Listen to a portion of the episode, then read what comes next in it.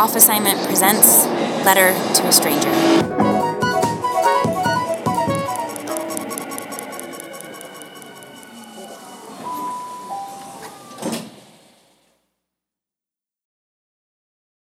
Letter to a Stranger, Karachi, Pakistan, by Sheba Karim. I was nine years old, in the midst of a megacity, and completely alone. My mother spent her days running bureaucratic errands, my sister working through her trigonometry course book, determined to finish it before our return home. My grandfather was ill, my grandmother only spoke Urdu. Inside the house was quiet, the dull hum of AC. Outside was life, drivers and guards, female servants walking to work, vendors announcing themselves in metallic sing song, donkeys, goats, mangy dogs, and cats. But I was a girl from upstate New York, unfamiliar with the codes of Karachi's streets. People could tell I was foreign from the way I moved. Occasionally, I'd observe from the roof, but in the day it was hot, and at night there were mosquitoes, so I mostly stayed in, reading a book, yearning for home. Your main task was cleaning the floors. Twice a day, at least, you swept away the desert dust, wiped down the concrete with a wet rag, Cinderella in a low squat. I can't remember your face, but I remember thinking you looked dirty and pretty. You were old enough to have breasts, old enough to be married, but you were just a kid. You were named Miraj after the prophet's night journey through the skies. You didn't laugh at my broken Urdu. No one minded our friendship as long as it didn't interfere with your work. I let you hold my toys, my books, my clothes. My mother started taking me to the neighborhood movie rental store. I'd sit on the bed and you'd sit on the floor, and we would watch pirated films on VHS Ferris Bueller's Day Off, with every bad word censored, A View to a Kill, without the sex, The Goonies, which I'd already seen ten times. I remember the movies, but not your thoughts. Some nights, the neighborhood would beat to the pulse of weddings. A house would turn disco dancer, draped with flashing bulbs and flower garlands. Boxes of sweets paraded in and out of its gates.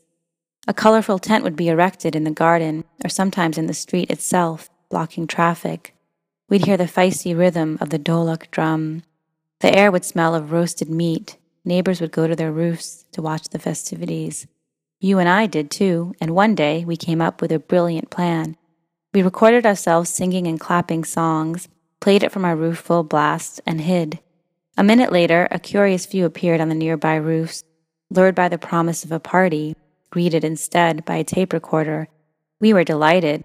We laughed with every limb. My memory of this evening is one of wonder, of being young and unalone, and clever and free. My last week in Karachi, I wanted to go to the ice cream parlor my mother refused. She'd returned after a long day. We're going home soon, she said. You can have ice cream in America. But I'd been stuck inside since morning, thinking about ice cream. I was angry and annoyed.